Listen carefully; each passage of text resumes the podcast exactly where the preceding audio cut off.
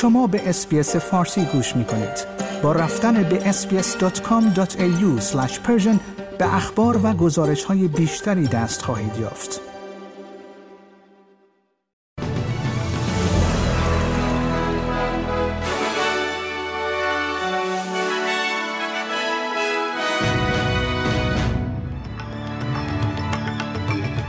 نیو در مسیر کاهش 70 درصدی انتشار گازهای گلخانه ای طوفان الی در شمال استرالیا ضعیفتر می شود استفای اندوجی از حزب ملی.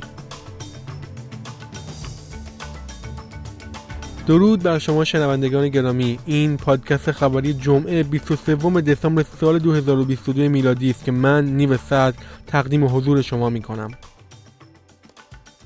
دولت نیو ساوت ولز اعلام کرده است که قصد دارد میزان انتشار گازهای گلخانه خود را تا سال 2035 70 درصد کاهش بدهد. این ایالت به روند متوسط خود برای اینکه میزان انتشار تا سال 2050 به صفر برسد ادامه می‌دهد و همچنین در مسیر درستی برای نصف کردن میزان انتشار خود تا سال 2030 قرار دارد. اما متکین خزاندار می‌گوید که نیو ساوت ولز حتی قصد دارد گامی بلندتر از این بردارد. Environment policy. This is great economic policy. It will drive up to $39 billion worth of investment into our economy by 2035 and support 13,000 new jobs. And the best news is that because of the policies that we've already got in place, we're on track to meet this ambitious target.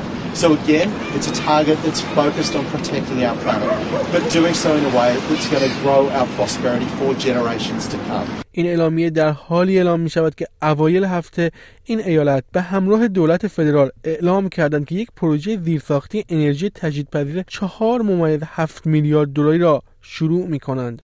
پیش ها نشان می‌دهند که طوفان رده یک استوایی الی بعد از ظهر امروز پس از ورود به یک منطقه کم جمعیت در قلمرو شماری ضعیف می شود. مناطق آسیب دیده همچنان با بارش شدید باران همراه با وزش باد با سرعت 100 کیلومتر در ساعت درگیر هستند. همچنین منطقه بین مرز قلمرو شماری با استرالیای غربی تا دهانه رودخانه الی همچنان در حالت هشدار قرار دارد. جاناتان هاو از اداره هواشناسی میگوید با اینکه داروین در حال حاضر تحت تاثیر این طوفان قرار نگرفته است اما با مشکلات آب و هوایی خاص خود روبروست. At this stage, Darwin is not included in the warning area, but there is a separate severe weather warning current which does include large parts of the top end, including Darwin and the Tiwi Islands, for heavy rainfall leading to flash flooding and damaging winds which could cause trees to fall down especially as winds start to wrap around that low pressure system. اندروجی نماینده پارلمان استعفای خود را از حزب ملی اعلام کرد و از حالا به عنوان یک نماینده مستقل در پارلمان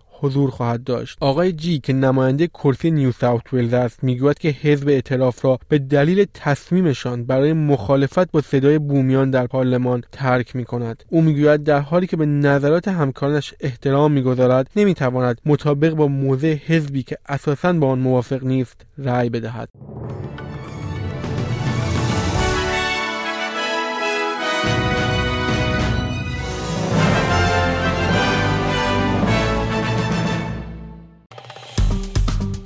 Like, share, comment.